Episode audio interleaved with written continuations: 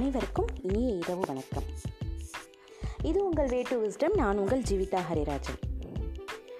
இன்றைக்கி உங்களுக்கு முயற்சியை பற்றி ஒரு சின்ன தன்னம்பிக்கை கதை சொல்ல போகிறேன் கிழக்காசிய நாடுகளில் ஒரு அழகான சின்ன பட்டுப்பூச்சி மாதிரியான ஒரு பூச்சியை பிடிச்சு கண்ணாடி ஜாடிகளில் அடைச்சி வச்சுருவாங்க.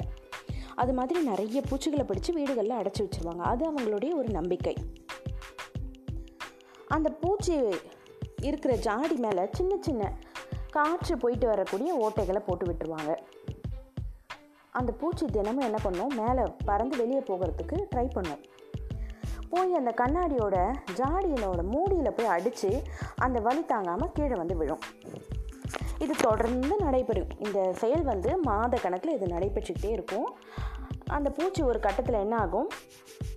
மேலே போய் இடித்தா வலிக்குது அப்படிங்கிறது அதுக்கு தெரிஞ்சிடும் அதனால் அந்த ஜாடிக்குள்ளேயே பறக்கிறதுக்கு பழகிக்கும். கொஞ்ச நாள் ஆனதுக்கப்புறம் பறக்கும். அந்த ஜாடியோட மூடிக்கு ஒரு இன்ச் கீழேயே தான் பறக்கிற உயரத்தை நிறுத்திடும். அந்த பூச்சி என்ன நினச்சிக்குமா?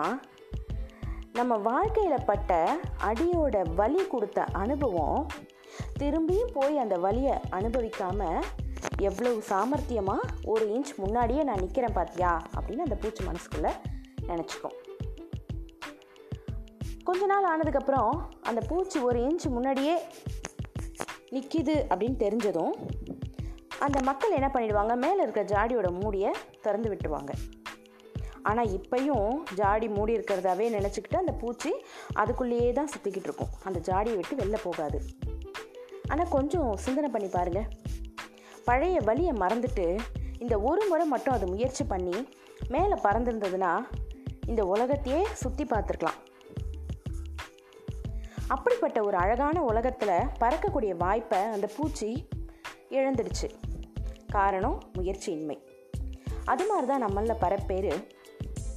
வாழ்க்கையில் என்றைக்கோ பட்ட அடியை நினச்சிக்கிட்டு வலியை நினச்சிக்கிட்டு முயற்சி அப்படிங்கிற ஒரு விஷயத்தையே விட்டுறோம். நம்ம ஏன் ரிஸ்க் எடுக்கணும். சேஃப்டியான ஜோன்லேயே இருந்துப்போமே அப்படின்னு நினைக்கிறது ரொம்ப தப்பு. பல பேர் அந்த மாதிரியான ரிஸ்க் எடுத்ததுனால தான் இன்றைக்கி மிகப்பெரிய நிலைமைகளில் இருக்காங்க. ஸோ ப்ளீஸ் உங்களுடைய முயற்சியை கைவிட்டுறாதீங்க. அந்த பூச்சி மாதிரி அந்த ஜாடிக்குள்ளேயே வாழாதீங்க. ஜாடியை விட்டு வெளியில் வாங்க. பழைய வழியை மறந்துட்டு சுதந்திரமாக இந்த உலகத்தில் சுற்றி பறக்க உங்களுடைய சிறகுகளை விரித்து பறக்கிறதுக்கு தயாராகுங்க. நன்றி. நாளை சந்திப்போம்.